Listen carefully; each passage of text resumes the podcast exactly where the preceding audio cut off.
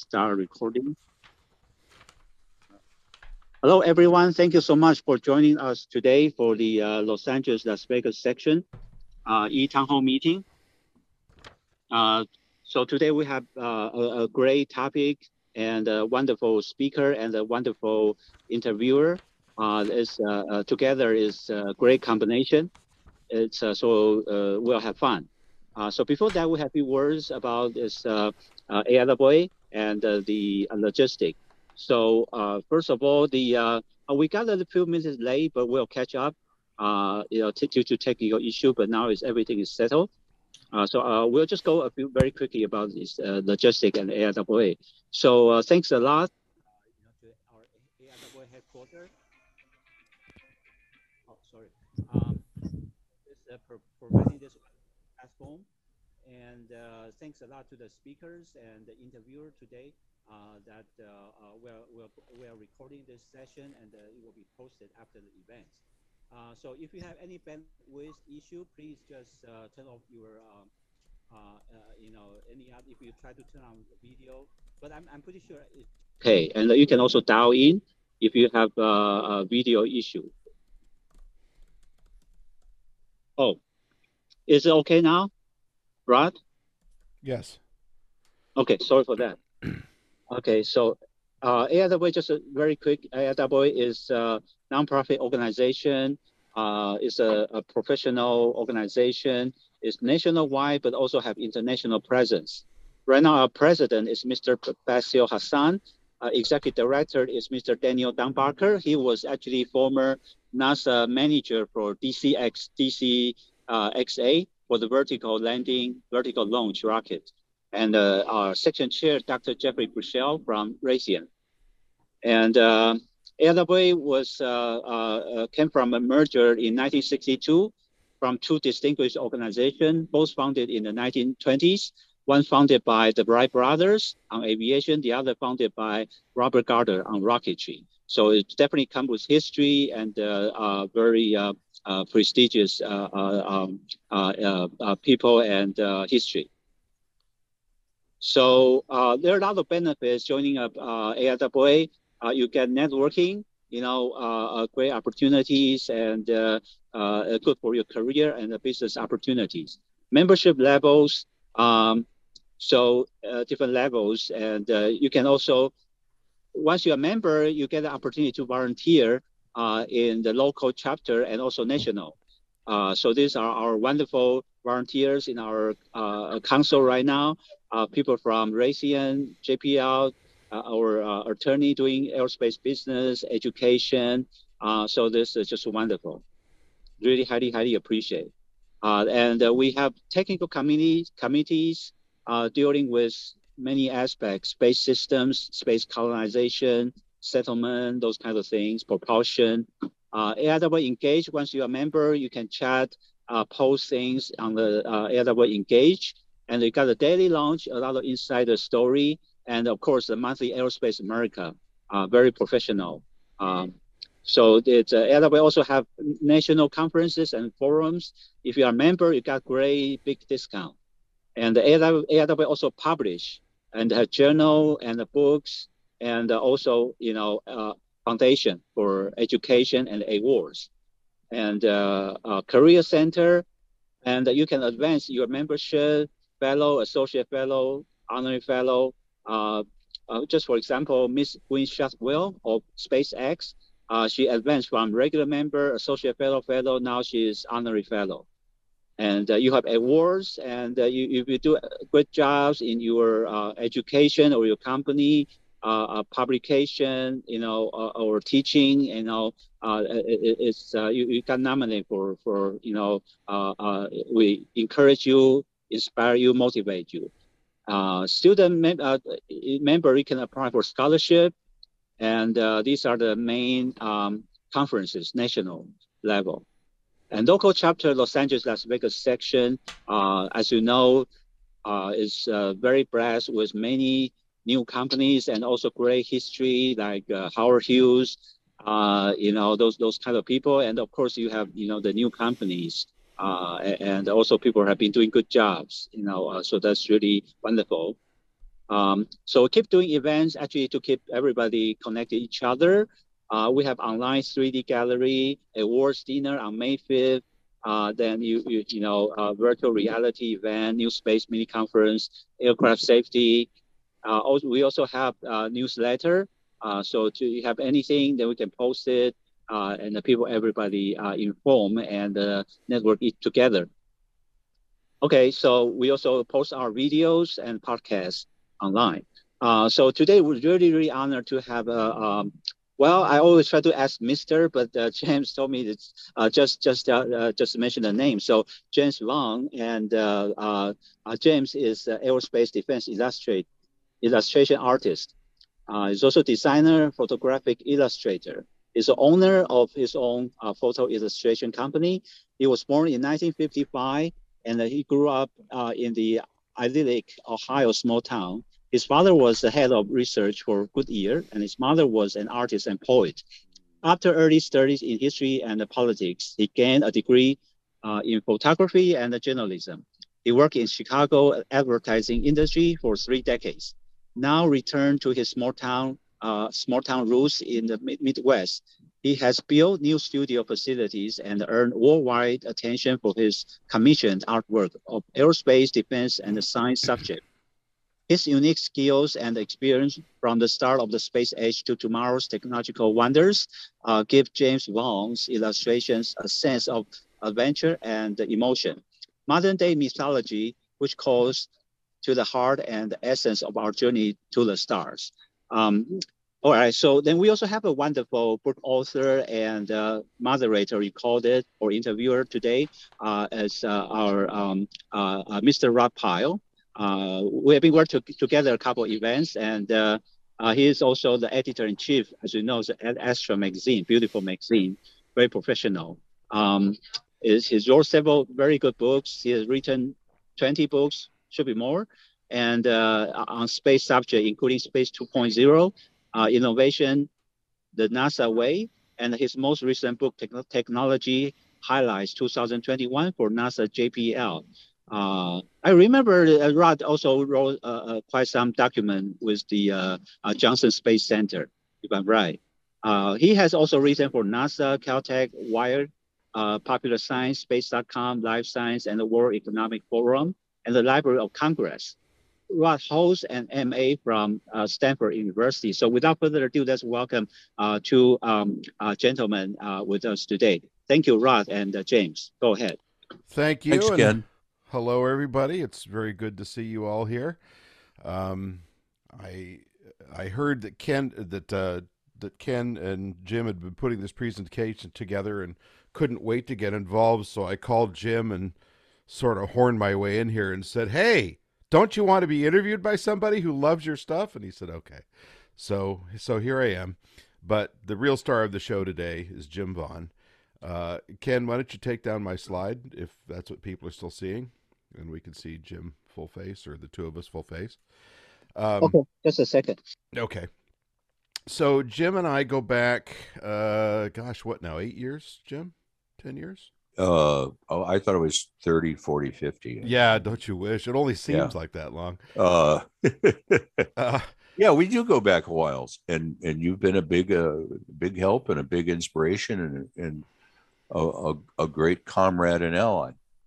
Well, and I, I was very lucky to meet you when I did because it was uh, about the time I got much busier writing books than I had been, and just a couple years before I took over at Astra Magazine. And uh, when those two things occurred, I thought, hey, I know just the guy to communicate everything visually because the stuff I've got is junk. And that's when I started to uh, to flex Jim Vaughn's talents to my will, which has been really good for me, and I hope Jim, it's been good for you too. but honestly, um, you know, as a book author, one of the challenges we have is covers, and often we don't have much control over that because the publishers take control of that. Uh, a long time ago, I started getting put in my contract that I had control over that, and the second that happened, I started using Jim's artwork and then when I took over at Astra Magazine about five years ago, I sort of made an executive declaration to our very small staff and said, "Guess what? We're going to do one kind of cover from now on, and that's going to be Jim Vaughn illustrations. And this isn't just because Jim was a friend or because I thought his artwork was cool, which I do. It's because, at its best, illustration of any kind, but especially in our area where we have a lot of very technical material to cover, illustration needs to convey an emotion. It needs to tell a story. It needs to take the viewer places. A lot of people do a wonderful job of painting a rocket or a spacecraft or an airplane or a machine of some other kind. And I have endless respect for anybody who can do that. But to bring a sense of storytelling to that and to really talk to people's hearts first and their minds second is a very unusual skill. And it's something that Jim has brought to the table since the first illustration of yours that I saw. And it's a rare and remarkable thing. So I, I, keep telling you this, but hats off to you, Jim, for for being able to do that. And we're going to talk at more depth about how that came about. Um, I just want to share screen for a moment here before I let you launch into a discussion of what's. Oh, no, that's interesting. Okay. Oh. No, that's not what I want. Here we are. Okay. Um, that's not the screen. That's not the droids we're looking for. Yes. I'll get this right. Just give you a moment. Yes. Meanwhile, I'll sing a song. Um, Can you do a little bit of a dance? a little An bit Irish of a jig, perhaps? No. Okay, for some reason, it just wants to share this screen, so I'm going to have to shift my graphics, which I will do. Okay. I'm coming right back here. This is what happens when you have a laptop and a, a desktop system combined, and it's not a Yes. happy thing. Um, so, okay, this is going to come up now. I swear. Do you want me to? Um, Are you Uh, now seeing the James Vaughn photo illustration slide? yes, and and the stuff on the side. Excellent. Well, the stuff on the side will just have to be there because Oh, okay. it's not in Keynote. All right. So, just But a primer. Can you make that full screen? No, Oh, for various reasons that I will go into later. such is the- such is the the the fate of the artist, right? yeah. Actually, let's see. I, I can do this though. Let's do this. Is that better? Uh, yeah. Okay. Yeah, not perfect, but better. So this is an illustration by Chesley Bonestell from I think the 1940s. It was originally done for Adler Planetarium, as I recall. And this is an example of early space art. And this, Jim, from what we've discussed, was one of your primary motivations, was the work of Chesley Bonestell. Bonestell was active through most of the, of the uh, mid through late 20th century. And along with a small handful of other space artists, kind of gave us our first taste of being able to see visions of other worlds, and in this case, from other worlds. This is Saturn as seen from Titan, in a way that had never been done before. We had had illustrations for Jules Verne novels and so forth, but they tended to be uh, line drawings, pen and ink, and uh, just kind of lockstep with the with the text of the book.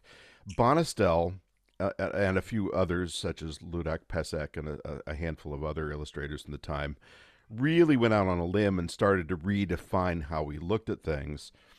And I guess kind of set the stage for for aerospace and space illustration in the 21st century, which has just blossomed uh, remarkably since then. And in an age where almost everything is computer graphics, um, painting style illustration or digital painting can really uh, continues to be a, a very unique area. So I, I thought I'd go from here to the obvious next illustration, which you did, Jim. Mhm. Uh, this is Cassini around Saturn.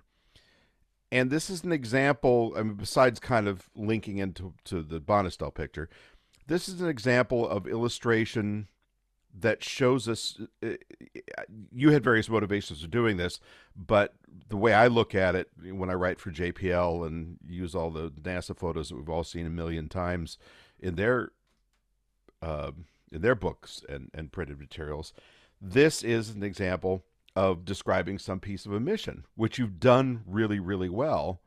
Um, so before before I, I, I, ask you the questions I'm going to ask you, I just wanted wanted to frame this, and then I'm going to turn it over to you. Um, sometimes you just want to illustrate a concept or a specific machine or a specific mission, like Cassini, or a specific type of aircraft, for instance, because Jim also does wonderful aerospace illustration, not just space illustration. Here's a Pan Am. Is this an SST? Yeah, that's the SS proposed SST from the 19, early 1960s. Yeah, that we never got to see. That we never now, got to see, and he, now now we finally get to see it. Yeah, which and we never will, except thanks to you. Now we've added some elements here, which is a little more drama with the sky and speed streaks, which you're becoming famous for. Oh, okay. so imparting a sense of motion. But the, the last thing I want to show you before I bring Jim in is this. And this really, to me, defines what you do perfectly, which is besides being a wonderful illustration, besides getting a concept across, this tells a really challenging, difficult story in depth in one photograph. This is an ICBM warhead. It's a nuclear bomb, H bomb, as, as, as, as is uh, written on the right. But what really sells the story here is the tricycle. So if we just saw the warhead, you know, normally this illustration would just be of a, a, a, machine, a warhead, an ice polished warhead. You've shown it post reentry here. Um, which doesn't last very long before it goes kaboom, or we'd see a damaged city, or we'd see a picture of Hiroshima, or we'd see a crater or something. But instead, you've told this story from beginning to end with just this little tricycle with the streamers down the handles. There's so much going on here. I could spend 15 minutes just talking about this picture, but this to me really epitomizes your ability to tell a complete story in one simple illustration.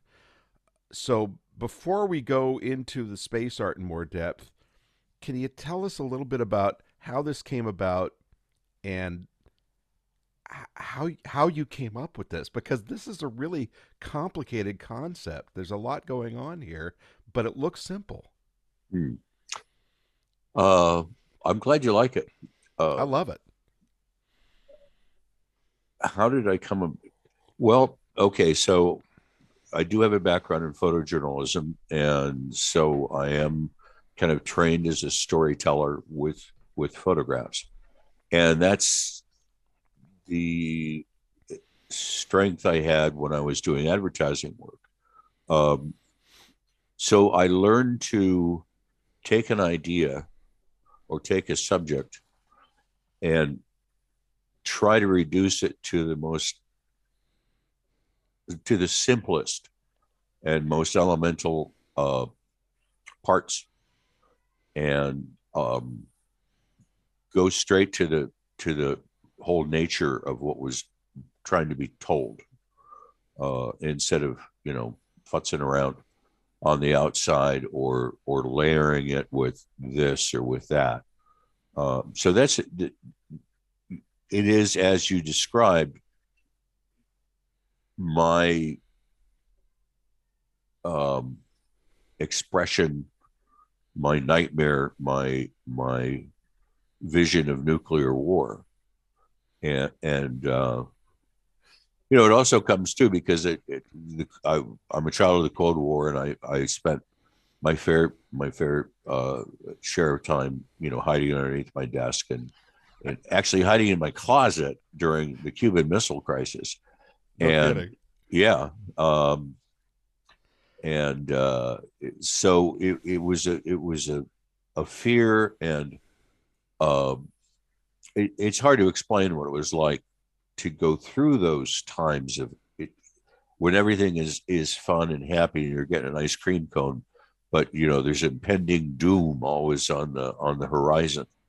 Um, so yeah it, it, I try to reduce things to to their their most essential elements, and um, often try to to to think about perhaps what would be a an unusual approach or something different. Um, and and that's a lot really from my training too, and from my years working in advertising. So I'm glad you brought up advertising because I think this is a critical part of the conversation. You know, we talk about space art generally as fine art, but in many cases, especially if you're trying to earn a living at it, it's it's a gig, it's a job, it's fulfilling assignments. So it's wonderful when you could sit down and say, uh, you know, I I want to paint the Saturn V because I love the Saturn V. But very few people are going to call you up and say, I want a painting of the Saturn V. They're going to call you up and say, I want something contemporary or that concerns my company or that concerns my agency. So um, I think there's a couple of things at work here. One is being able to get your head wrapped around the assignment, whether it's what you had in mind or not. But more critically, I think your background in advertising means a lot in, in your work because – uh, you can choose to do a piece of art, whether literal or abstract, but advertising really requires you to tell a story because you got to sell something, right? Right. And uh, so with the clients counting on you to make them a nice illustration, but they're also counting on you to sell a product, and that's not easy to do. So I I feel like your ad skills, even when when you're not working for a traditional client, like you know, let's say Northrop Grumman or, or, or NASA or the Department of Defense. But every piece of work that you do, I feel, benefits from your background in advertising because that's uh, I have a background in advertising as well, and you don't have a choice but to uh, you not only have to tell a story, but it's not like working in television where you can meander around for an hour or movies or you can meander around for two hours if you make a TV commercial, you've got 15 or 30 seconds. If you're doing a, a, print ad or an illustration, as you have done thousands of over the years, or a photograph, because you were a photographer for a long time, you have mm-hmm. to do it right now. First like second. did in this. Yeah. First so, second, right. Yeah, and it and it's it's got to hit the viewer right away, and they're hopefully they're going to have first and second and third reactions such as this wonderful illustration, which when you brought this out, I almost cried. So tell us about the last days of opportunity. Well, again, it's it, I was thinking about opportunity. I was, I was thinking about this story, thinking about thinking about it in terms of modern mythology, and and what we were putting into it as as sympathetic human beings and and opportunity was our, an extension of us you know operating for us um, so far far away. Um, so it it it just that's what i imagined um, it would look like i guess i don't it, it's hard to i so often in talking about pictures, I'm at a loss for words. And yeah, of course, you know, it's it's like look at the picture instead. Don't listen. Well, I was going to say you've already put the emotions into the picture, but let's right. a little bit what's going on here. So we could have had a picture of a dusty opportunity rover, end of mission, boohoo. It's been nice. See you later. Right. You know. Yeah. Now, now this is a rover that served for I think it was just shy of 15 years, if I recall correctly. Yeah, an incredible amount of time. Yeah, and and long after Spirit had given up the ghost or the spirit, as the case may be. and the warranty on this thing was supposed to be, I think, three months. So yeah, yeah, you know, remarkable mission. And gosh, look, the wheels aren't all torn up, but that's another story. But well, they are, but you have to look really close. Well, compared to Curiosity's, they're in pretty oh, good oh. shape. But okay, but I, I look at what's going on in this picture, and there's a bunch of things happening here. So we've got clear sky off to the right. We've got the leading edge of a storm there uh, if I can see my cursor here, right, over right. in this area. But then we get into these almost uh, uh bruised-like colors over here, and you brought the weather down in streaks. There's so there's something dynamic happening here, which is a common theme in your in your imagery. Very rarely uh, is it like this, where it's static. There's almost uh-huh. always some kind of motion or implied motion, right. either happening or about to happen. So what I get when I look at this is a sense of imminent violence. Mm. And here's this poor little rover looking over its shoulder, like, "Help me, Dad." And it's about to be swamped by the storm, which is, of course, probably close to what ended its career. So there's a lot going on here that you dreamt up, and uh, you know I don't know what you started with on this one, and I don't know what. Maybe you can walk us through the process of the image you start with for photo illustration, right? Right. And then how you move into creating these incredible backgrounds that are a big part of what tell the story. Uh huh. Well, um, I was searching high and low for a, a good reference image um, that would show me what opportunity looked like. Um, and I wanted, I kind of, after looking at a bunch of different pictures of opportunity, um, I had decided on this particular pose. Um, I, I wanted to be close to the ground because opportunity is actually very small compared mm-hmm. to a lot of other probes. But I wanted to give him her a. Uh, uh, I wanted to make it look big. I wanted to to to not have it in in human scale, but in the scale of the the the probe itself, of the rover itself, and and relating to the environment. Um, and and opportunity deserved to have a heroic look. And and really that's what this is. It's a picture of a dying hero. Um, well said. And uh, the background and the colors and those sort of things, I'm I often I try to work um, with what little I know about uh, classical art, and uh, often am, am, studying landscapes uh, of of people from the Renaissance and that sort of thing. Um, and so I'm putting a lot of that into into this also in terms of the the complexity in the sky, and, that's a really good point because the sky can tell a story just almost all by itself. Uh, like you were talking about about the the the energy we're seeing, and and we're also very familiar with the sky. Uh, so the viewer brings, and, and that's an important thing. None of this would work unless the viewer brings a lot of their emotion, their anticipation, even if they, they aren't that aware of it, um, underneath uh, to to actually looking at, at the image. So there's a, a, a two things are involved: the viewer and, and the artwork. Um, I also don't like to to think about this really as fine art because for one thing, fine art is really complicated, and you have to have all you know all these different um, uh, critics and and everybody histrionics and and you got to go to a lot of cocktail parties and and be good looking and stuff. Um, these are illustrations, and I'm fine with that. In fact, I, would rather have it that way because then I. I find I find the concept of fine art actually very very restraining. Um, and with this i can have fun and i can i'm i'm very thematic and i'm telling a story um well and, excuse me but but you've often uh, made the point to me that this is photo illustration so right what does that exactly mean for those i don't know, know? no i looked it up the other day and it just barely it's not really in the dictionaries yet yeah. and and it's funny because of course i was a photographer for 30 some years or so and because of the advancing of digital and around uh, around 2000 i began to play around with digital and um, it opened up it, it it just was miraculous. It opened up so many possibilities and and so much so my retouching morphed into illustration essentially. I, and and I was taking photographs and cutting them up and then putting them back together in a different way to adjust for this and that changes in lighting and, and these sort of things.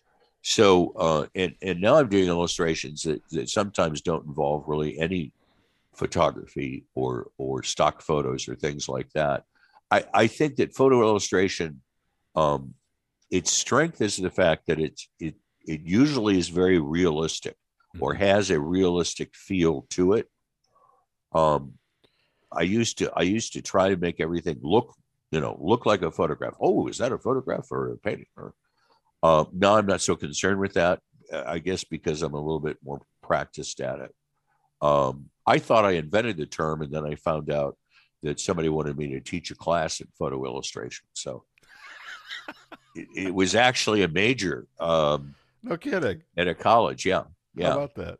And and of course, you know, they didn't agree with me, and you know, whatever. But um, no, it was a lot of fun, and that that was uh, it. It was amazing to find. And of course, it's it's the technology and it's the tools, and they're just tools, but but digital uh, digital computers, um, digital cameras, all this stuff is is just a huge leap uh, forward, uh, and I'm I'm just always excited about it, and uh, just can't wait to to start work every day. Well, it doesn't get much better than that. And by the way, for people who haven't seen the spread of Jim's work, because I, I have had the good fortune to have access to a good percentage of it, I think you're up somewhere, last count, about 5,000 images. Okay. Which is a lot. That is a large body of work. Yeah. I mean, I'm at uh, like 19 or 20 books, which I thought, hey, that's a lot. And then I was pawing through your folder the other day and I thought, this guy's done thousands of illustrations. So I think you just sit and do them all day and night. Um, well, yes, I do. I had to include this one for two reasons. One, oh. it's the cover of Ad Astra, which Yay. is a magazine of the National Space Society. Yay, print and digital. And you can subscribe at adastramagazine.com. But the important thing here is the illustration. And this was actually something that I think we did for the Apollo 11 book. And then ended up that the publisher insisted on a photo, which upset me greatly. But this was, and this is something we talked about. This is a moment that we never got to see, right? Right. When you grew up, when Jim and I did, we were both uh, boys when Apollo 11 landed in 1969, and we didn't get to see this this image. So Apollo 11 landed. We waited a while. The door opened. Neil Armstrong climbs down the ladder. Halfway down, he he pulls on this little handle, and the side of the uh, the the descent stage of the LEM flips down, and there's a TV right. camera there. And we saw for a while this upside down image of him climbing down the ladder, and it was black and white and fuzzy and so forth. And it was a miraculous moment. Don't get me wrong, but this is the picture we wanted to see. And right. the only other person yeah. I saw that that really attempted it to this level of detail was Norman Rockwell, and he did it before the landing, so it wasn't uh, particularly accurate in terms of the spacesuit. Yeah, he had the white LEM.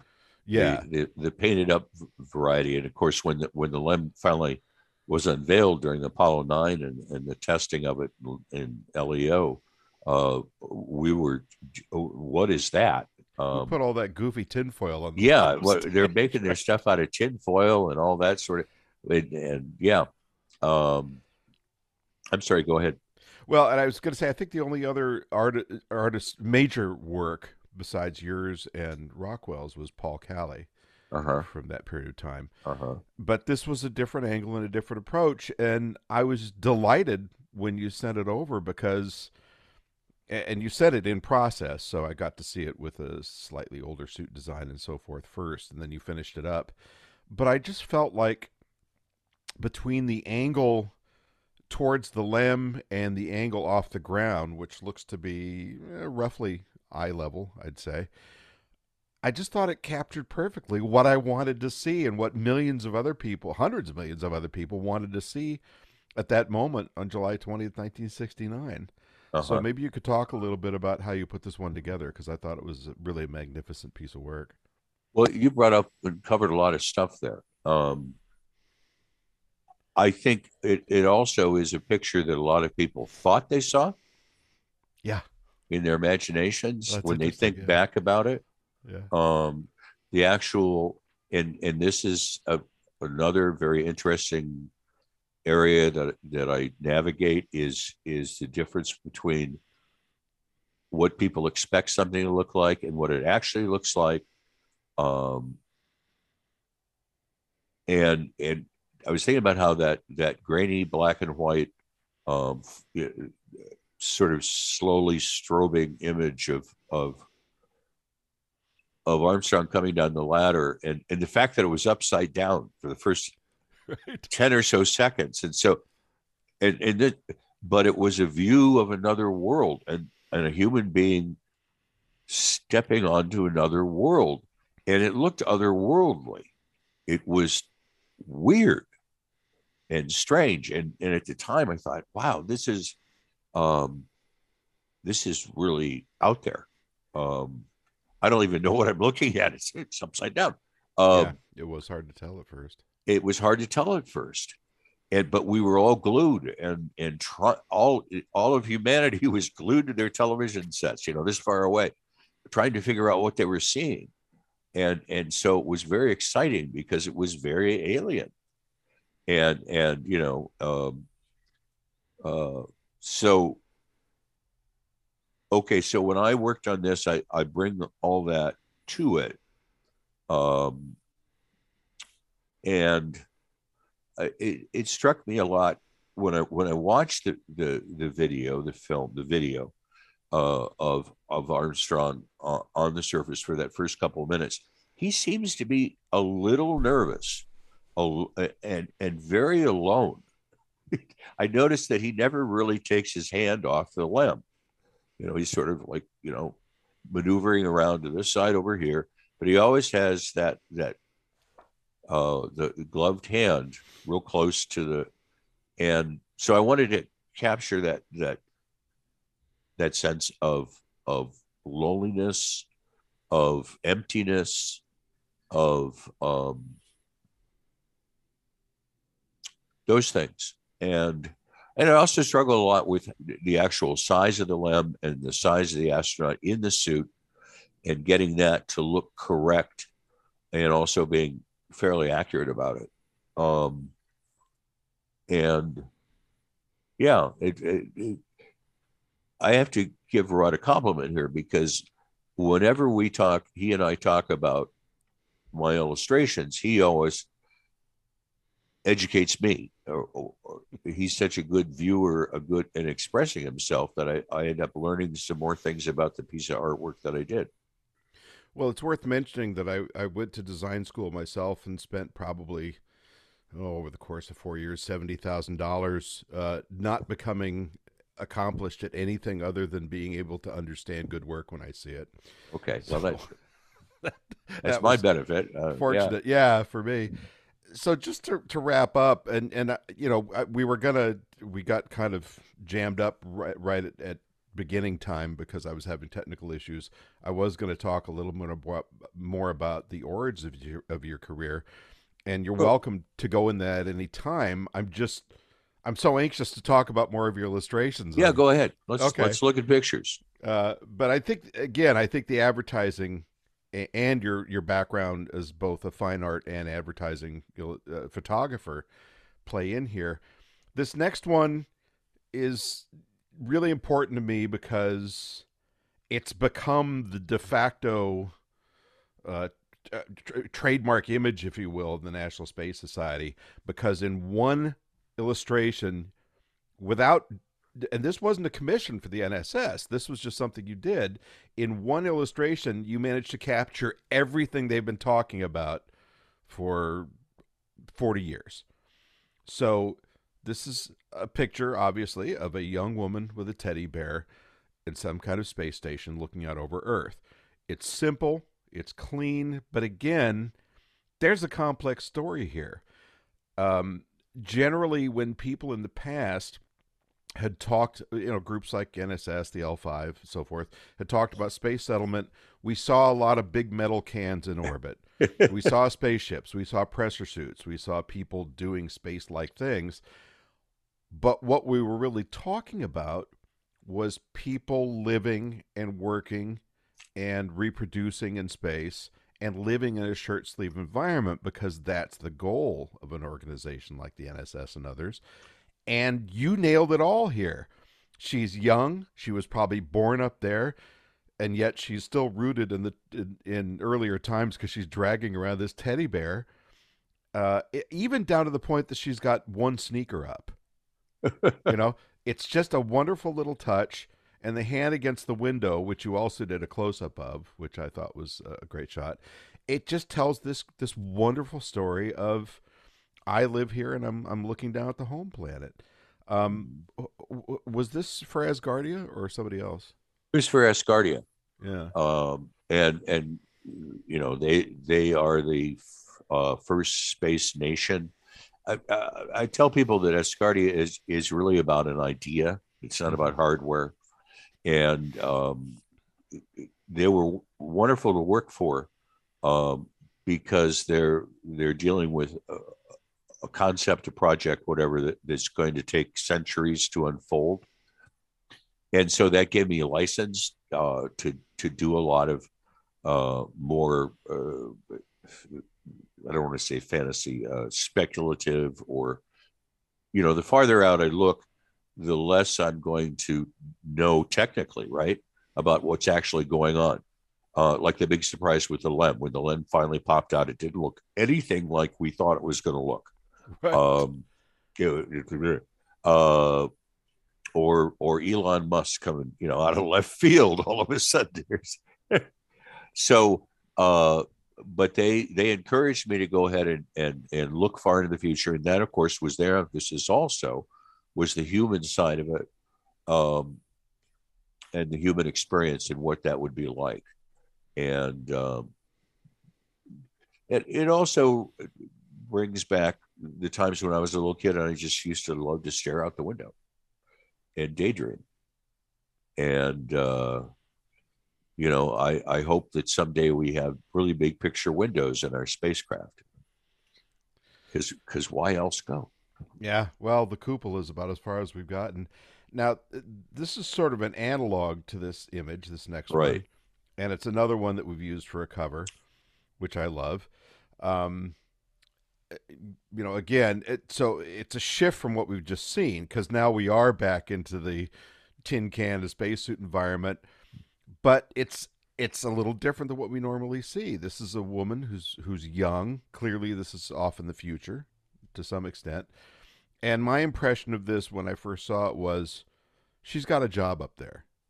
Right. You know, she's not necessarily quote just an astronaut unquote but she's she's got some kind of assignment she's doing and we so we see some other astronauts down the lower right uh, leaving the platform down here so they're off to do something important. Right. And she's either on her way out or coming back. I guess she's on her way out because she's not all sweaty yet. Yeah. um but this illustration was inspiring to me and inspiring to some other people. So maybe you want to talk about that a little bit. Yeah, that's that. Um, that was a lot of fun because uh, we used it for the an Ad Astra cover, um, and then um, I got this snapshot uh, from this young girl's dad, who had. I sell my work on a on a site as posters and prints and things like that, and he had gotten his his daughter a print of that, and my goal, you know, you asked me about long term goals. Um, the thing I want to do most is is pass it on, inspire young people like I was inspired as a child and a young person by the illustrations that I'd seen. And and so right there, that's kind of you know my life's goal happening. Uh, and yeah, I just I think that was just so wonderful that uh, he looked me up and and sent that picture to me. So, so the picture you're talking about is the lower half with the young right. girl holding out right this printout illustration of somebody that looks like her, and she yeah. probably hasn't seen a lot of people that. I mean, it actually yeah, resemblance right. is kind of remarkable. Yeah, she probably hasn't seen a lot uncanny. of people that look like her in space. Yeah, and yeah. I remember I, I got that and, and, we looked at it together, and uh, you know I'm kind of a sentimental guy anyway, but I I got a little t- teary when I saw that because I thought, yeah, look well, at that, the, and it wasn't even my picture; it was yours. Yeah, and and that's really you know th- there's your modern mythology. That's what it comes yes. down to, and and this is her hero, and um, you know she probably wants to grow up and and be her, uh, and uh, yeah. It, we, we, one thing is we are talking to a lot of engineers out there, so I do have a lot of hardware stuff that I have done, but but Rod's a uh, uh, anyway. It's fun talking about the the people and and telling the stories, and people, of course, are, are really important. Um, where am I going? Uh, well, you touched a heart. Right. And I think so much of what you do, and we've talked about this a lot, but I think so much of what you do, I guess that's what makes it remarkable to me is um, you're speaking to hearts first and mind second. And I don't even know if that is deliberately what you're setting out to do all the time. But it gets back to that idea of painting machines. Uh, uh, you know, you can paint a machine to illustrate a concept of, okay, this is what our hypersonic cruise missile is going to look like. Mm-hmm. Congress, you should give us money. But you can also paint something that says this is what this machine is going to look like a cruise missile is a bad example for this one, but this is what it's going to look like. This is what it's going to do. It's in motion. It's about to do something wonderful, or in the case of the opportunity image, it has done something wonderful. Or maybe it's more subtle than that, like this next one, which is a cover that that I commissioned from you, and you gracefully did, using some uh, the the painting you just saw, but adding elements to it. By the way, our first white cover in probably ten years, because space is dark, so we always do dark covers and you put together this wonderful white background, right? Which really, I think, struck people again on a level that they may not have been able to contextualize verbally, but it's a bright, shining future. And it's a bright, shining future that welcomes everybody. And here we've got three women. This was a, a, an issue that focused on women in, in space and aerospace. Three women in very different situations together letting us know that, that they've arrived. Yes, right. And and you know, I I have always seen space as a, a, a new frontier and a place where everybody is going to be there and everybody's going to have a role and um you know i i i really enjoy um expanding and and doing something beyond and different from from just the classic Mercury astronauts, and and uh, you know, uh, and actually, you know, when we stop and think about it, you hired or or you commissioned a a fashion photographer to do this for you because right. I I did fashion photography for quite a long time and worked for a lot of um, department stores and things like that. So that's sort of what this is. Um, and it, it was very fun to think about the different um, jobs and the different trades and and specialties, et cetera, that would be involved and are involved uh, in in space exploration and, and the people that do it and how they're all basically heroes or or yeah you know uh yes I didn't notice before just now that I guess the woman on the left is a welder, huh? Well, let's see. I it's a little in, not real sure. Um, I don't know. I don't think that's a welding outfit, but she no, does I, have she does gloves. have Rosie the Riveter, and she does have gloves. Yeah. Well, you got to have gloves. I mean, you know, I mean, no matter what you do, if you're doing some building stuff, I mean, I wear gloves all the time. Makes me bigger and stronger. Okay. Um, so, keeping with your theme of, of modern mythology, there we go. I loved this one, and you gave us a few variations on this, but we had an issue where we were uh, talking about the the strengths in, in comparing SLS and Starship, and uh, you came up with a couple of covers, but I loved I think this one the most because of the dramatic setting, the clouds right. in, in the background. Right. right. Um, you want to talk about this one a bit? Well, again, it it it it draws a lot from classic painting and and the kind of thing you would see of of big temples or big cathedrals, mm-hmm. um, monuments. Um, I was trying to do something that's that's monumental in size. These things are really big, and uh, you, it's very hard to get a sense of that from normal illustrations or photographs. Um, and uh, it just seemed like an obvious thing. Let's put them side by side, and and you know, I, I doing some research and oh, the the VAB, the Vertical Assembly Building there at Cape Kennedy, uh, was constructed with the idea of mind in mind of building more than one Saturn V at a time. So, you know, let's have them both get built inside the VAB. You know, what else have you got? That's a big building. We'll build build our rocket there.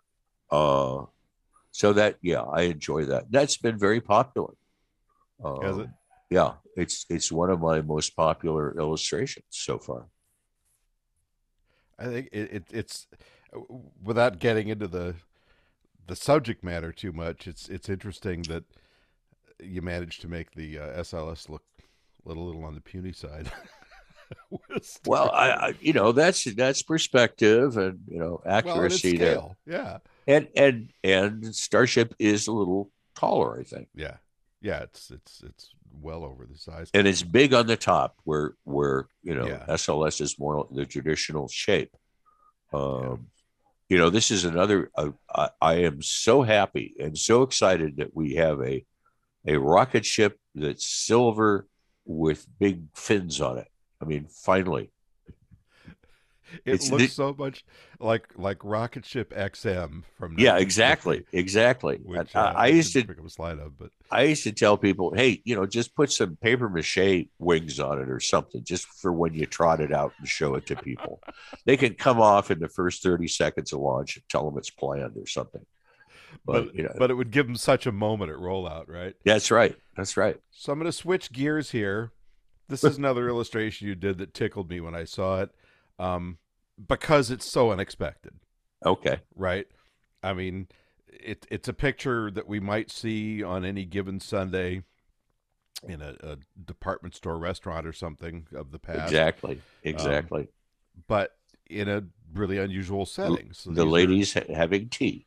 ordinary Yeah. people in extraordinary circumstances. What In was low the Earth genesis of this? And she's holding, by the way, a picture of Buzz Aldrin, Yes. which is fun.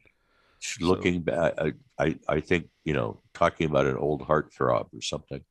Was Um, this uh, was this for Asgardia?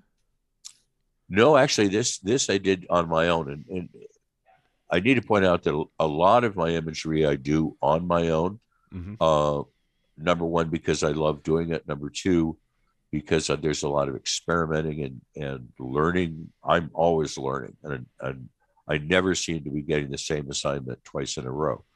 And and also, you know, if you want to be the best cellist or violinist, you don't just play a gig. You know, you don't just play when you get a gig and you're getting paid.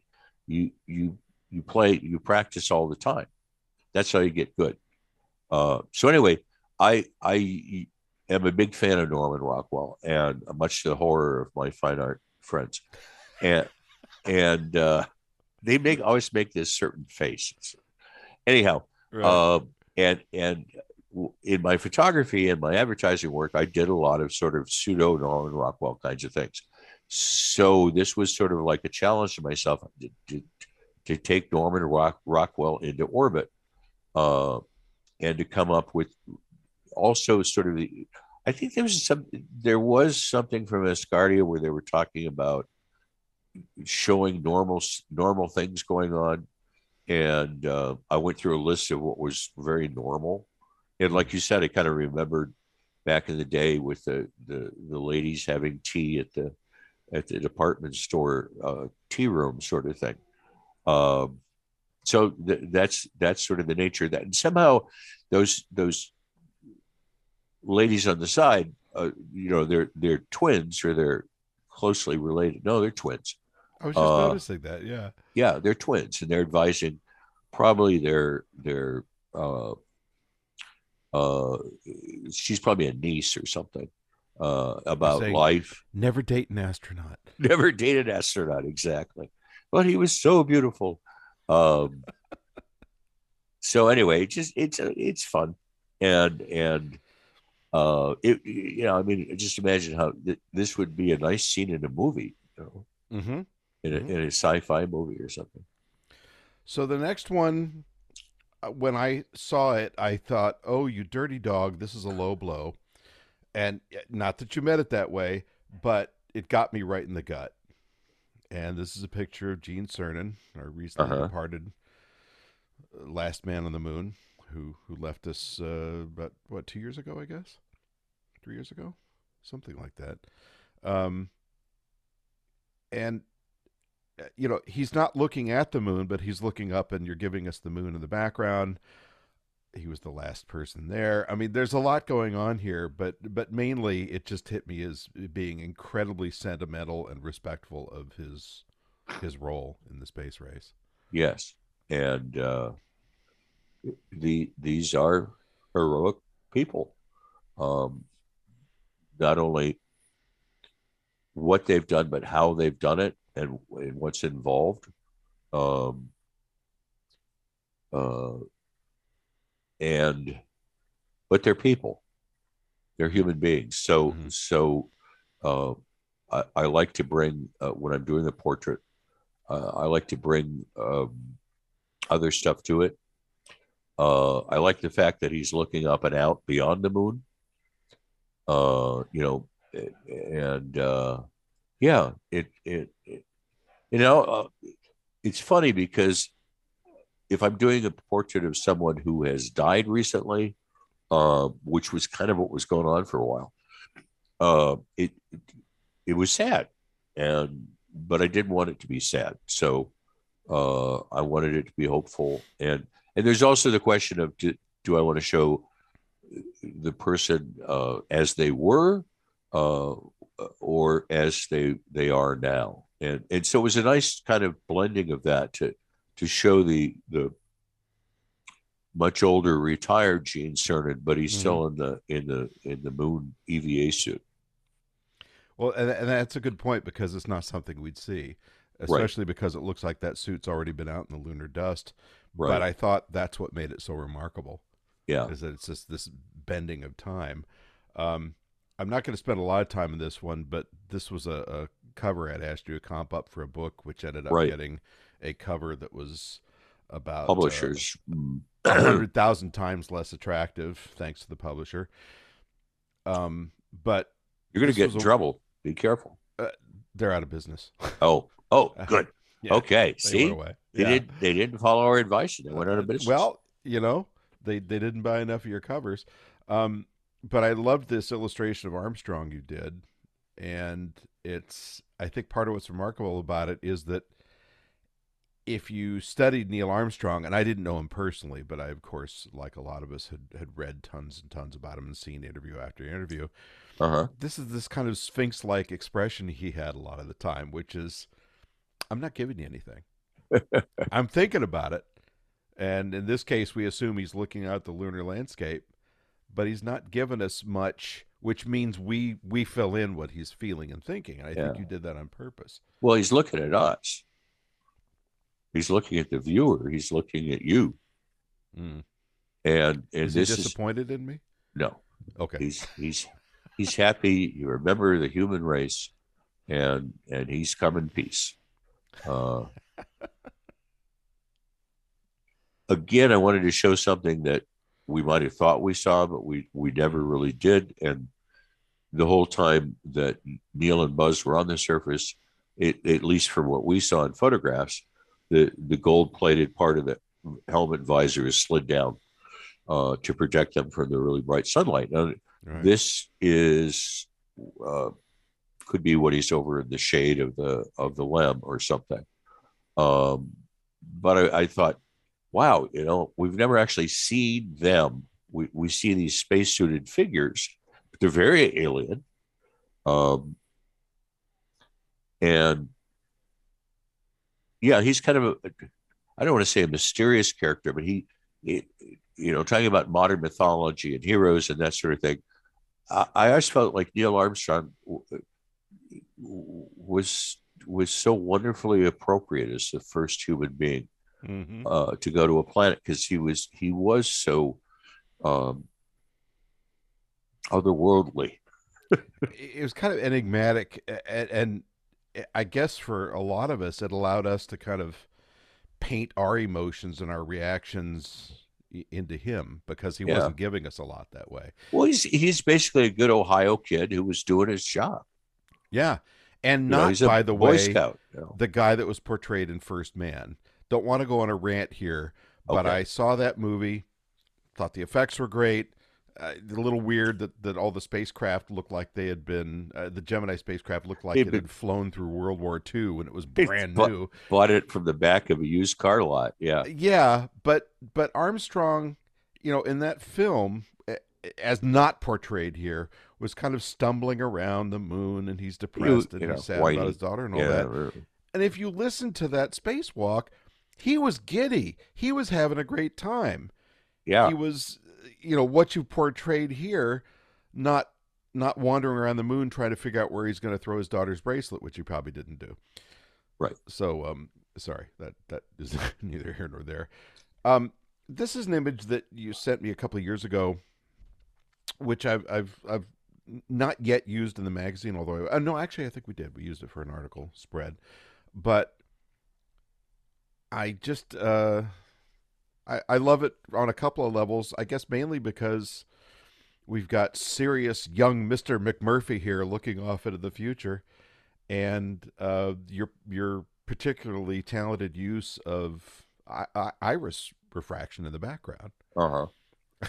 Which I felt like J if if J.J. Abrams had commissioned this image, this is what he'd do. Yeah. yeah okay. Okay.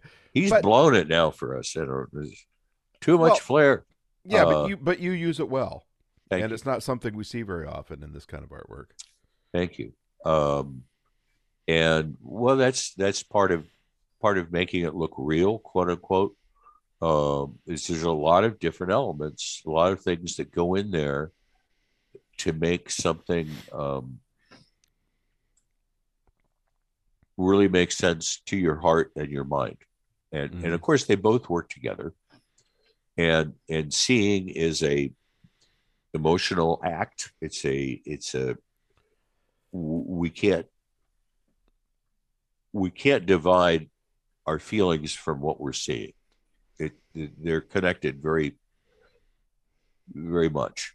Um, and so, uh, you know, that's basically why I want you know all these pictures to look really cool, mm-hmm. to look to be exciting, to be something, to be a story, to be something you want to look at and and get your imagination, the viewer's imagination going. Um, yeah, I like that picture a lot. Well, speaking of cool, another one of my favorites, which was a we ended up using as a cover shot as well. Buzz, wonderful shot of Buzz, and you did a couple of renditions of this, uh-huh. uh in, in different. I don't want to say scales, I guess, but orientations where you had more background, slightly different backgrounds, which I, I loved all of them. But uh, we sent this to Buzz. He was he was thrilled to get it, and uh, we used it uh, on the cover of the interview we did with him on his uh-huh. 90th birthday in Ad Astra. But I just I don't know. It, it, it again. You've taken the buzz of today, put him in the suit of tomorrow. Although it does harken back to his Apollo days on Mars. What what inspired you to do this? It was just it it really I I got such a kick out of it when I saw it, and I can't even for once I'm at a loss for words. I just loved it because I loved it. Yeah, well, it's it's the it's Buzz at his happiest. I mean, this is the ultimate where Buzz would want to be, uh, and he gets to be there, and you can you can see that joy on his face and that wonder, and uh, you know he's in his he's in his home element. Yeah. Um, you know he'd rather call Mars home. You you can tell you know he's tired of sitting in that easy chair and he he wants to climb into a rocket, and, you know, uh, get a secondhand trailer and and move to uh, planaria, whatever, you know, Chrysler on Mars. Yeah. Yeah. Uh, e- even though he apparently had to put his first name in with a felt tip marking pen. Yeah, well, and, for, and he would do that, right? It. He would do that. Yeah, give me, give me right a. Give and, and he'd yeah. do it with the with the felt tip pen that he used to reset the breaker on Apollo 11. Okay, That's I'm right. Out here. That's right. Um, we aren't going to get out of here unless I reset this breaker. Was this yeah. uh, was this a commission or just something you did? Uh, well, I thought it came from you. Did it? Oh, I thought you. I thought you had already done it, and I maybe I did and got all excited. I think you just did it on on your own as a flyer. Okay. Yeah. Okay. Well, that, yeah, again, that's the fun part is that the the the meshing of my quote personal work and and commercial stuff. I did, by the way, for this one because we were doing it in a public forum, have to go to NASA to get permission to use the meatball logo, and it took about three weeks. They were kind of chewing on it, like. And the guy actually wrote back and said, "You know, we're having a little trouble with this one because it, we haven't encountered this before." He said, "It's got the past, it's got the the present, it's got the future." And he's uh, in the final analysis. They said, and this is all on, on rights and permissions to use the logo. I should point out. He said, "You know what? It's based in in a future fantasy, so we're good with it." And I said, "Thank you. You should be." Okay. Because it's buzz for. I didn't know that story. Yeah. Yeah. It, Um, you, we're obligated to show it in a good light, basically, is, is what it comes Yeah, down to. Yeah, exactly.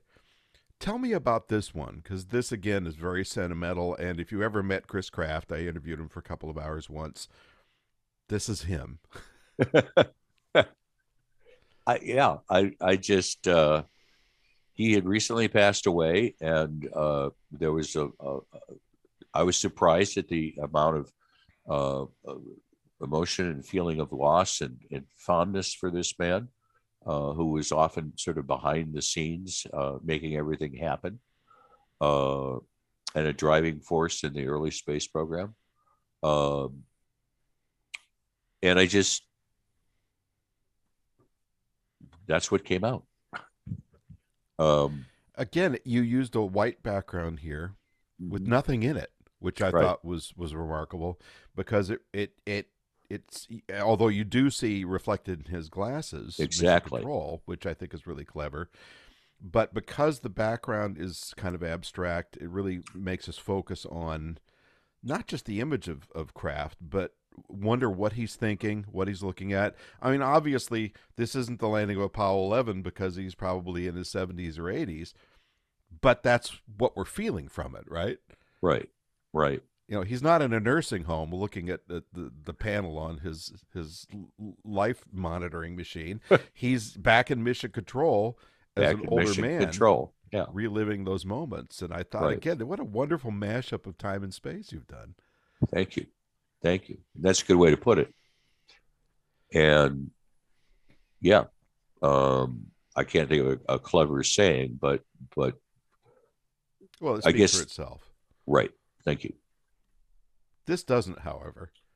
What possessed you to put a Wernher von Braun era spacecraft on? I love it. I just I I love that old old.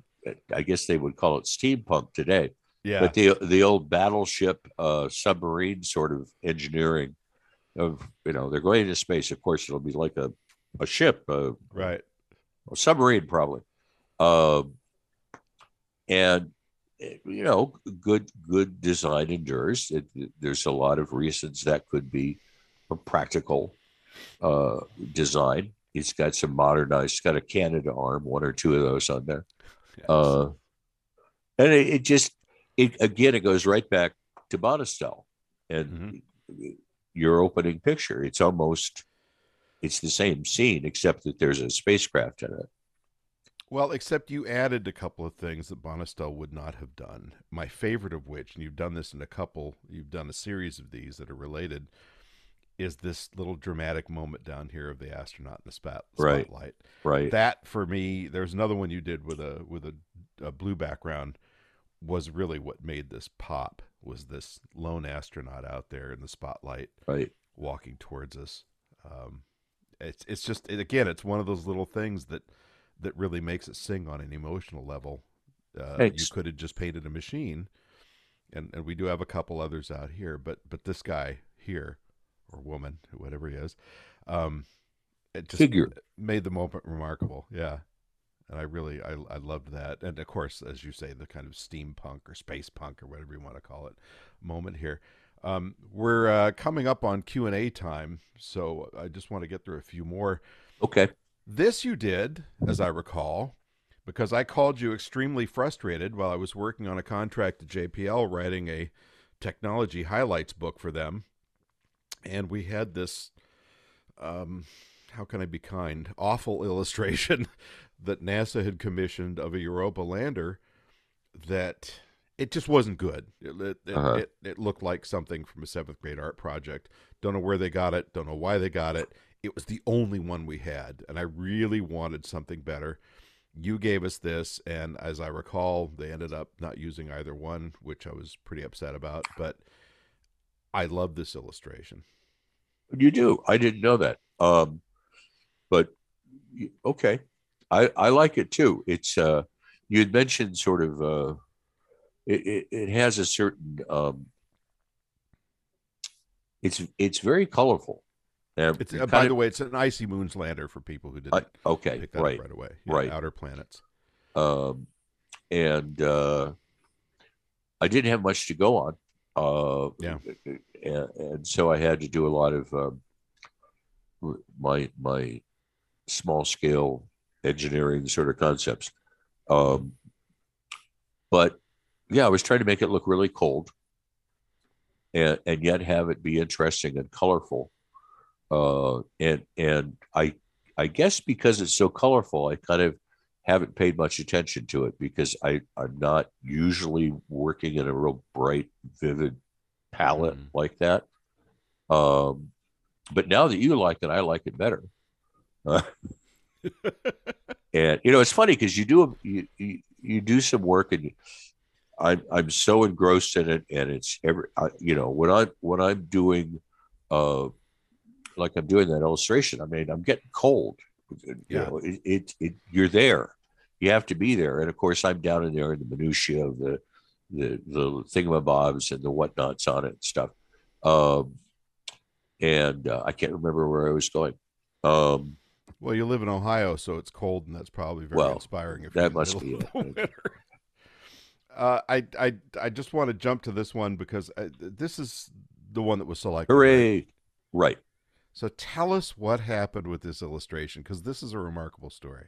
Okay, well this this uh, this originally was a commission piece I did of the James Webb Space Telescope, uh, and I did it as a cover for Science Magazine, and uh, uh, Northrop Grumman provided the uh, the CADs for it uh, that I based um, based some of the imagery on SketchUp sort of thing, and, uh, and so recently, um,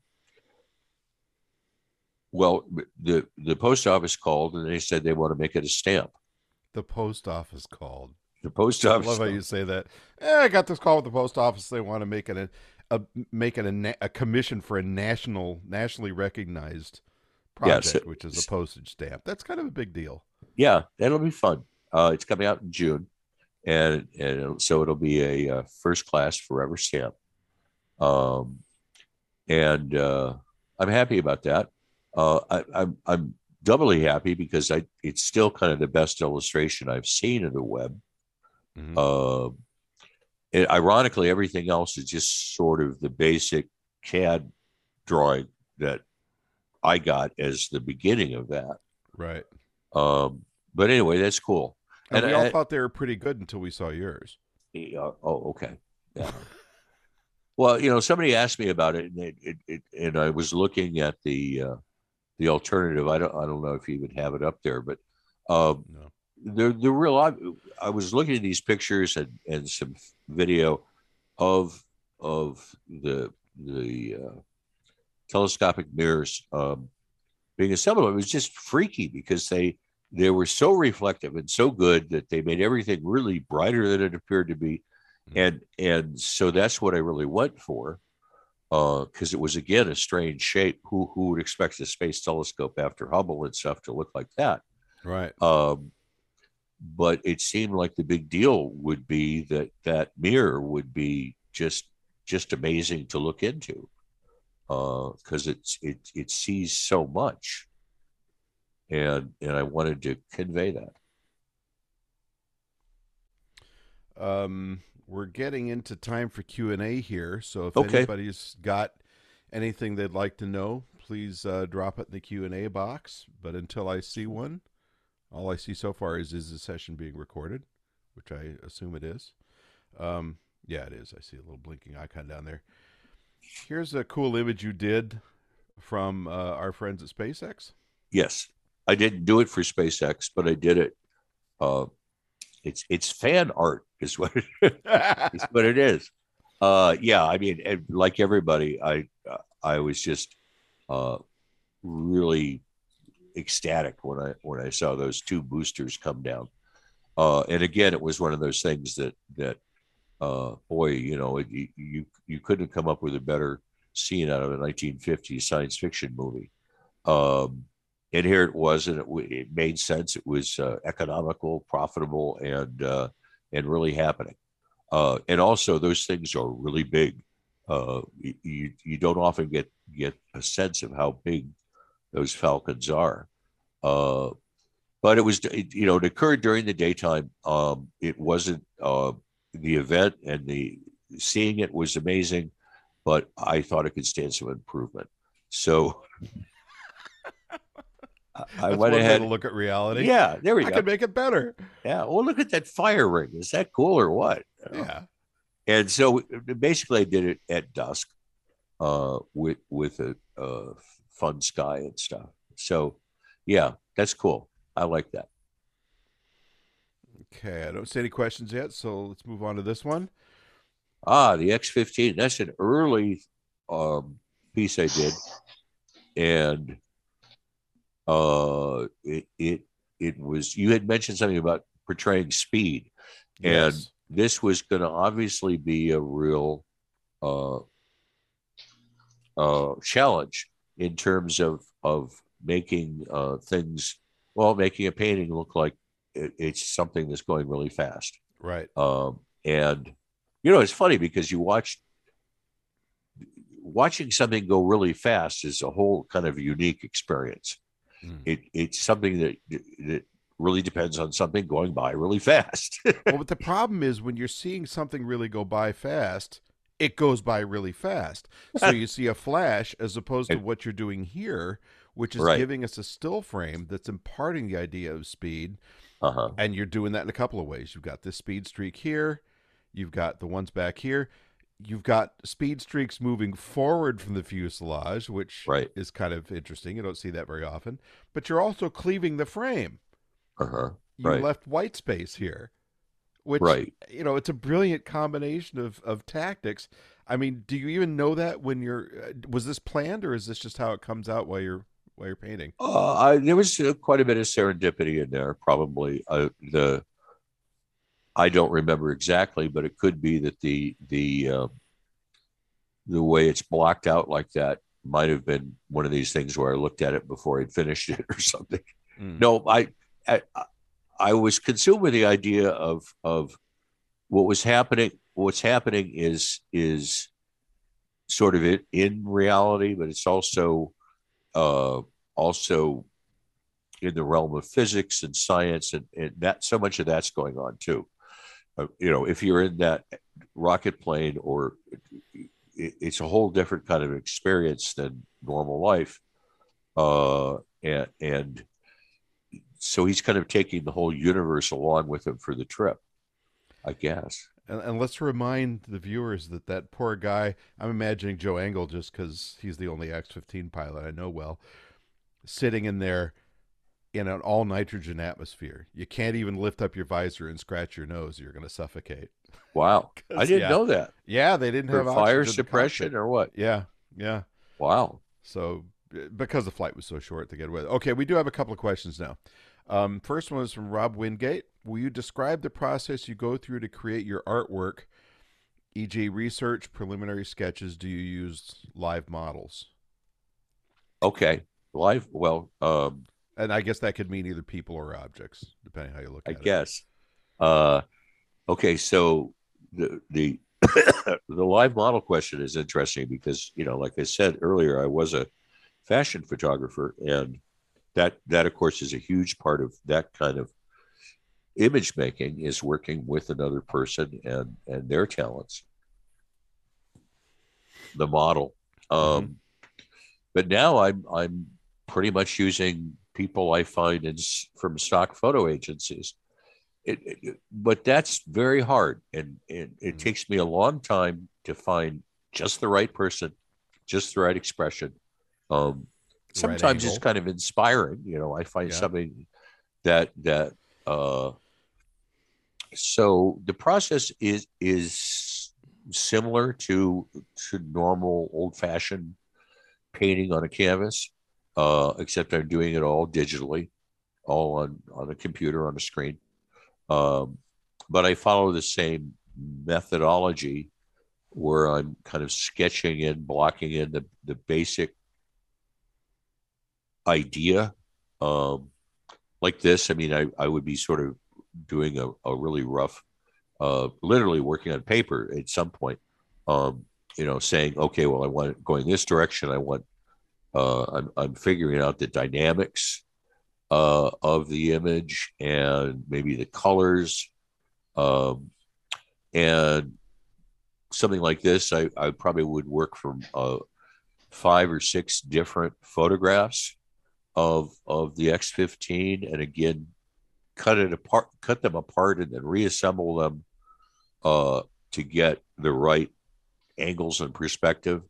Um, photographs by themselves are often more distorted. There's a dog around here, more distorted than uh, than we think. Uh, lenses and all kinds of things make make these things um, uh, somewhat distorted uh, or not true, um, and so I have to adapt for that. And uh, um, but the whole thing ends up. I mean, I don't think there's a pixel on there that I haven't uh, touched and retouched and moved around, and and uh, so there's a lot of that stuff that's underneath it all. But then the essential uh, final processes are, are very much just like traditional painting. So we're going to jump back to this because we have a question from Paige Donner, and I think uh, do I click the answer live to enable her microphone, Ken? Oh. No, she she's uh, already enabled. Oh, okay. Paige, did you want to ask your question?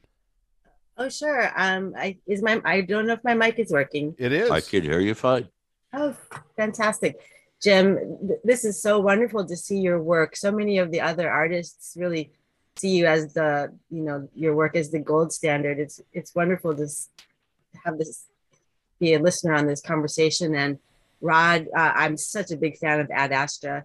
Oh, To yeah, my question um, for you gentlemen. Um, by the way, congratulations on the stamp. That's Thank you. wonderful. Yeah, I can't wait to get it myself in June. But you know, as I'm looking at your your work, um, you, I mean, it's, it's just so it's breathtaking, and I I wish I'm almost thinking I wish I had the experience somehow to see this larger than life, which is how the images feel to me. Hmm. Um, is there any way? Are you exploring any other mediums by which your work can be enjoyed? That's a good question. Um, it's crossed my mind. Uh, I I do. I have put together presentations that are on video um, of of the the still pictures, but there's some movement and, and music and that kind of thing, and I like those quite a bit. Um, but in terms of you know, I mean, get, with the right projection devices, we could put them up in clouds or something. That'd be fun. Uh, it, IMAX theater would be cool. Yeah, I, I agree, and thank you. I, I like my pictures really, really big. Uh, billboard size is, you know, my idea of a, a wallet picture. Um, but uh, and that that that maybe is a place where I run counter to the fine arts people. Um, I used to go to galleries, and it, you know, it, it was really fashionable to have these little postage stamp sized pictures. Anyway, I, uh, uh, but thanks. Uh, it, it's something I'm going to continue to look at, and, and if people out there have any uh, ideas or abilities or or the resources, uh, please give me a call. I was I was looking at a thing about that huge dome they're building in Las Vegas. That's going to you know have Was this. that the the lunar thing? uh, I don't know if it's a lunar thing in particular. It's a seventeen thousand seat, like Oh. OmniMax theater on on ma- major steroids. Uh, and I thought, oh, that'd be a cool place to show my work. You know, Yeah, that's that's the kind of backdrop I was thinking too for for your work. They're they're Right. just so yeah, they're just so monumental. Wonderful. Okay, great. Thank you so thank much. you. No, it's a great suggestion. Thank you. So if we have any other questions, please drop them in the Q and A box so I can see them because I think uh, that's how we're supposed to do it. I have one last f- image I wanted. More hardware. We got to show hardware. No, we're talking engineers. Okay. Oh, you you brought this up. I thought. I, yeah. Okay. Because again, uh, it's sentimental. So so, who was this for? Why did you do it? How did you pick these people? Okay, so this was originally started out as commission as as part of my commission work with Asgardia, and and one of the wonderful things about that assignment was that they basically said, uh, "Here's some money and do what you want to do." and and send us some pictures from time to time. Um, and that's a pretty cool commission. That's an ultimate commission, and I think they got their money's worth. Um, so this was involving again the idea of humanity going into outer space and being linked to the Earth and, and a lot of different things, but it it just coincided I, I got this done and the whole COVID uh, crisis really kind of hit. Mm-hmm. And uh, it was something that it, it, was sort of like a picture looking for a theme, maybe, or something. I, I thought all of a sudden that's perfect um, for a, a um, what, what would I call it? I wouldn't call it uh, uh, necessarily a poster well, kind of, you know, like a. I think I, I, uh, yeah, I made a comment. I wrote some stuff down about this, and it was like, it's a, it's a, it's patriotic, but patriotic for the human race. Mm. You know, and we're all gonna, we all have to work together. It's, it's the, I think it's the only time, maybe the moon landing, interestingly enough, but, but few and far are the times when all of humanity gets together on one project and has one goal. And this is one of them. Um, and I so, wanted. So is that James Doohan and is that Nichelle Nichols, or do they just happen to look like that? They just happen to look like that. Okay. Uh, sorry, the questions are stacking up, so I got to oh, good. a couple of things. Uh, Sean, you're up. Yeah, hi guys. This is Sean Boyke, your buddy. Hi, James. Good job. Thanks. Yeah, I wondered if we had the technology now, like you do in an Apple phone, where you could do a little bit of raster scanning, like a little bit of uh, almost a three dimensional image. Do we have the capability to do a three dimensional image from your beautiful, beautiful pictures that are detailed, like you uh, see in an FBI and CIA movies? or is it like just NCIS, movie fiction? Right. Well, yeah. I, uh, again, that's a fun idea, um, and I'd certainly like to explore it. Um, I don't know for sure about how uh, somebody was asking me about holograms and, and true holograms versus whatever. Um, mm-hmm. And certainly it would be fun to explore and look at. I also had somebody contact me about remember those those um, ah, there's a name for them the the big postcards you get on the highway and it would be like a Fresnel lens and you could see you know uh, oh yeah lenticular. I think they were lenticular, called. right? They they were asking usually about, of jackalopes or something. Yeah, right. Or you know, uh, Easter Bunny with it's, it's skipping through the woods. Um, but somebody did contact me about that. I, I need to get back to them and, and cut. I think that would be a gas. That'd be fun. That would uh, be. Thank you. Thank you. So Paula, you're you're up. Well, hi. I thought this exhibit, if you will, this presentation, it was just fantastic. And having worked in the space community for a zillion years, um, you know, this kind of captures the history of almost everything I can remember, including the first landing on the moon. And so um, it's it's really what comes to mind is is the humanity um, you know, where we get very involved in the technology and in the rockets and the fuel and and the strength, but we don't talk about the humanity. And I feel you you have really captured that in these paintings, and especially um, the one about with Neil Armstrong.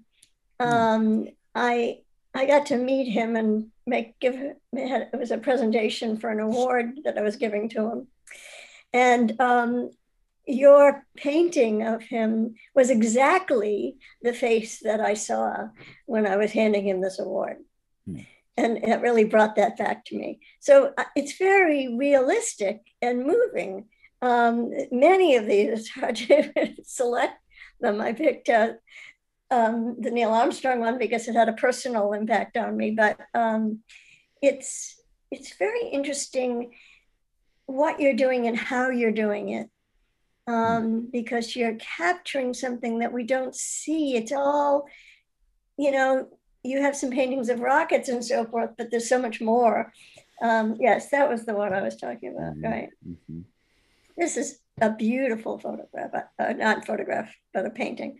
I really love it. You know, you guys are putting me in a difficult spot because the next time I talk to Jim, he's going to start raising his rates after all this praise. But, but it's well deserved. I'm just kidding. Thank you. Thank I you think, for for those uh, insightful words. So I think Paige and Mike both have something to ask. So let's go for Paige first.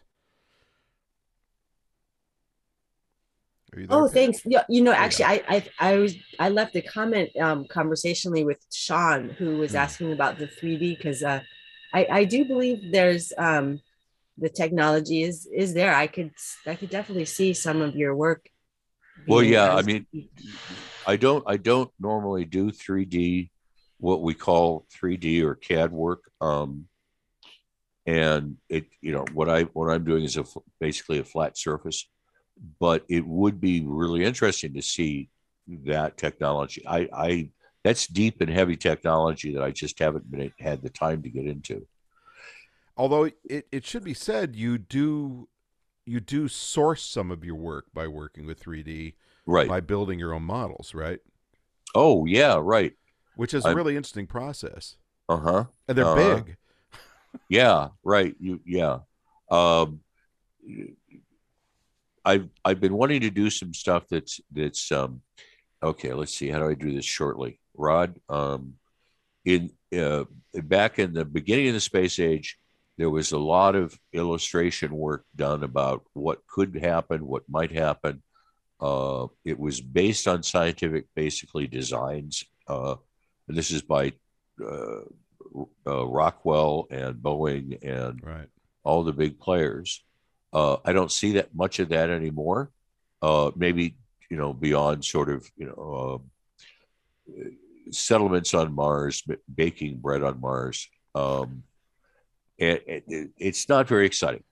Uh, so I wanted to move forward and and do some more of that stuff in a contemporary and then futuristic way. Um, and so I figured out since I don't work in 3D, I don't create things that way. Uh, I've I've learned some special uh, uh, techniques, etc.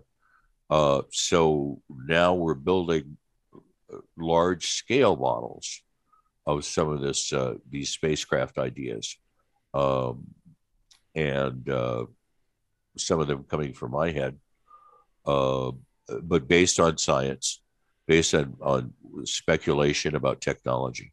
Uh, we're only going about 50 years out or 60 years out. Uh, but that's proving to be very effective and a, and a fun way to, to create the source imagery. So I'm actually in a studio photo, you know, like like Stanley Kubrick photographing this great big model, and with all the little diddly bobs on it and stuff. So that's fun. Is diddly bobs a technical term? No. Okay. Thing thingamajig is and uh, gizmos. Gizmo, yeah, yeah. That's that's a whole category. It's like you know a kingdom unto itself. So Mike uh, Helton has a question. Uh, Mike, are you there? Yes, uh, I'm here. Can you hear me okay? Yes, sir. Yes. Yes, uh, first of all, uh, James, uh, thank you very much. These are most amazing uh, paintings. And uh, my first question is very simple. Uh, typically, how long does it take you to do one of these paintings? For instance, the one up there on Neil Armstrong. Whoa, um, that's a good question. I don't really know how to answer that, and and that's always a, a puzzlement to my to my clients when they ask me, "How long is this going to take?" Um, it takes a long time. Uh, I don't think anything I've done has been under a week worth of work. Uh, sometimes uh, it takes a lot longer. Uh, and I'm trying to maybe to shift where I can work back and forth on on two pieces at the same time. Uh, but it's all new territory for me. I mean, this kind of illustration and this the topic of aerospace um, has been relatively recent in my life. It, I've been doing this now for only about what eight years, Rod. I think so. Yeah. Yeah, I sort of switched over, um, and uh, yeah, so it it it's doesn't take nearly as long as like a traditional oil painting, which which will definitely take months. Uh, it takes months for it to dry. Uh, but uh, yeah, it's it's a pretty involved process. Uh-huh. Um, uh, what what kind of cost would it uh, require for one of these uh, uh, paintings typically? Uh, you mean to buy one? No, for him to do one. Ah. Suppose I had an idea for a space station and I can draw some uh, pen- pencil drawings of it, mm-hmm. new kind of space station. And uh, the drawings would be very minor and very. Um, but you, you're getting the idea across to me. And yeah. And so your painting could... kind of brings it to life. Right. And right. it would allow the author to talk about it in more detail. Uh-huh. Right. And this well, is James's agent. I'd have to say about thirty-five thousand dollars. no, sorry, James. No, wait a second. You must be getting a lot of that. Uh, you you told me twenty-five hundred. Oh, I didn't uh, tell you. I'm sorry. Oh, geez. Uh, well, that you know that's a good point, and and a lot of a lot of my clients come to me at that kind of sort of juncture in in bringing uh, uh, imagined things to to uh, reality, uh, and and that's what I'm particularly good at, or try to be good at, uh, is making something look possible, look real, um, look believable uh, when they're making presentations, and, and basically trying to scare up funding. so that you know that that whole kind of um, and of course then i have to get involved trying to understand what they're talking about and uh, I I was okay at science. I was terrible at math, but um, uh, yeah. So uh, that sort of thing is is is a lot of where I'm involved. And you know, if you want if you want a serious quote, uh, you can get a hold of me with uh, my emails at, at the end on the last slide, and and you can uh, query me about that. My base, I'm not expensive. Okay. My basic price, I'll just go ahead and say it. My basic price is about 2500 per illustration. And I don't know what other people charge. Uh, I, I, do. That's very reasonable. Okay. Thank you. Very. Uh, that's right. Cause you're a, a, a publisher about uh, all kinds of things. Um, okay. Well, and, thank you. That, that's thank, workable. And um, my last question is, uh, uh, would you uh, have you considered to put your uh, paintings on display at a museum, for instance, the Air and Space Museum? Well, um, if if they if they'll have me, uh, you know, it's it's kind of up to them. And once again, anybody out there who who has some connections, uh, yeah, that would be a lot of fun. I'd really like to do that, and and, and more than more than just paintings on a wall, because that's too fine arts for me. Uh, you know, like the nice lady was saying, I mean, really big big pictures. Uh, I'd love that with a you know little little for the kids down at the bottom. Here's Mister B fifty two, and you know, he's your friend. Uh, well, yeah. Jim, can I just add something to that, which is right. Your what's You're, been frustrating for me working with you these years is your work is so extraordinary and really stands out in a field where there's a lot of good work, but yours is different and again i go back to this whole storytelling thing i've already discussed that enough but it's frustrating to me how much of a businessman and a marketer and a branding expert and everything else an artist slash illustrator slash fine artist has to be in today's market to get noticed even by a stock house which right. should be automatic. I mean, these are people that can make a lot of money off of the work you've done by lifting a finger and sending an email, and yet mm-hmm. it's very challenging. And if anybody out there has got a connection to that, I would uh, encourage you to reach out. Um, um, it's I'm being suggested I, I get your email up there, uh, which I will in just a second.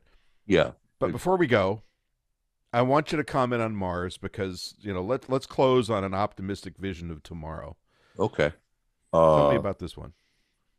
Well, this this is a picture of uh, some spaceships at Mars. Uh, how's that? no. Uh, okay. Well, it's, look, it's we an got expedition. some astronauts here. They're doing yeah. something. It's an expedition to Mars. Yeah, we got at least two uh, ships plus a couple of landers. Right. Like. Exactly. A lot of cargo, and and yeah, once again, um, I'm looking for a viewpoint, a sense. Well, it, it, it's a it's a um, it's an expedition of discovery on a new land, and uh, it, it's a very again the subject matter, you know, it, it's pretty strange, and pretty wonderful, and and pretty. Uh, it's one of the nice things about these things. It's got a built-in wonder. I mean, where are we? What mm-hmm. what are we upside down? Are we backwards? What are we looking at? What's down below? Um, that was one of the the fun things I discovered was uh, when I started to do research and stuff. The amount of really beautiful photographs of of spacecraft when you turn around and you look, you're above the spacecraft and you look down and have the the the earth as a background mm-hmm. and and that was a unique view we didn't get that in the early part of the space program partly because there wasn't somebody else to take the pictures people were in you know you were inside the the gemini capsule um, and so it's it's i like to show the beauty of of the geography of these places and, and just how alien they are. So and, I'm gonna uh, I'm gonna go to your email slide in a second, but just in closing, I just want to make the point that, uh, and this is obviously Orion going about its business. You've kind of returned us to a new heroic age. Uh, you right. mentioned that word a couple of times, and uh, of course, it always makes me think of the you know the last great heroic age, I guess, which was uh, arguably the exploration of the Antarctic. Um, this feels, although I, I, picked one without people in it, this does kind of have that, you know, it's flying towards us. Again, we've got the speed streaks, and it's this moment of, of greatness as this thing heads off for, for presumably a lunar destination. Uh, do you have anything in closing to say about the new heroic age or the, the greatest adventure? Well, it, it's it's those things and much much more. Um, it it it's going to be really our our our destiny in the future. I mean, we live in outer space already, mm. and uh, so we're naturally going to uh, go out there and find out what else is there. And, uh, this this is the big question often. Um, wh- why outer space? Uh, or, and um, a lot of us just we, we sort of feel it intuitively um, inside of us, um, and there's a there's a whole lot of rationalization or reasons. I shouldn't say rationalization. Good reasons that we're out there.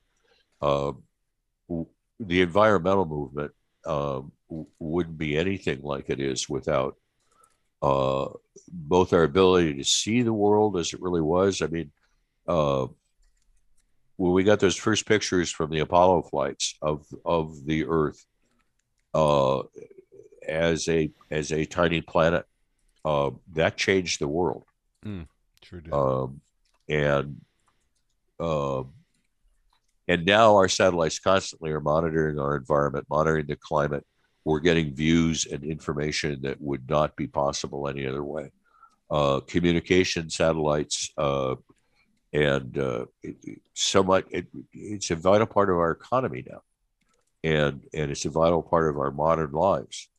Uh, and and people are now you know making profit from from space exploration with Elon Musk. Those those guys are in the black. Their their their rockets are making money for them. Um, so it's it's part of our future. Whether uh, it's going to happen um, sooner or later with, with us or somebody else, um, it's inevitable. And uh, in some of my research recently for the, this talk, uh, I looked up the, the famous speech by John F. Kennedy uh, in 1962. Uh, it's often uh, referred to as the, the speech about what, why we go to the moon. Some some ask why the moon, why why do this, and it's a, it's fascinating to read the entire speech because it's it's a homework assignment. Mm. Um, it it lists it lists out what what the benefits are I mean, he's really selling the space program at that point. Yes. And and he he talks about things on a practical level and what the benefits will be, and he talks about them on an emotional level and a spiritual level. Um, and and I haven't seen a better explanation yet than than what he said in that short speech. Um, and uh, why does Rice play Texas? because it's there. Because it's there. Um, I hope everybody can see this last slide. It's got Jim's uh, email, so you, you might want to do a screen capture while it's up. And you can find Jim's work besides in Ad Astra magazine, hint hint. You can find his stuff at Fine Art America, from which I've ordered both posters and coffee mugs. Big on coffee mugs. Some of my favorite illustrations of yours. Tote bags. I'm waiting for the person that, that orders something as a as a shower curtain. They have that available. Do they have parasols? Oh, uh, not yet. But yeah, I, I, think we're working on a, it. A lunar umbrella. That would be kind of fun. Comfort comforters, uh, blankets. you got everything. It's it's fun. So have you bought any? No. okay, well, that makes sense. Uh, well, I want to thank everybody for joining us, and Jim, I want to thank you for taking time to share uh, the inside information about your wonderful work. Again, I, you know, I don't want to gush too much, but I am a fanboy of yours, and um, you know, your your illustrations have transformed the magazine. They've in practical terms helped sell a bunch of my books which i appreciate and um, you know, I look at reviews of Space 2.0, which came out in 2019 with your illustrations. There's a lot uh, of pictures in there. Almost exclusively, lots of them. And of the 300 something reviews, probably half of them say, yeah, the book's pretty good, but wow, Jim Vaughan's artwork is amazing. which grates a little bit, but they're right. Sorry. It is amazing. Ah, it's okay.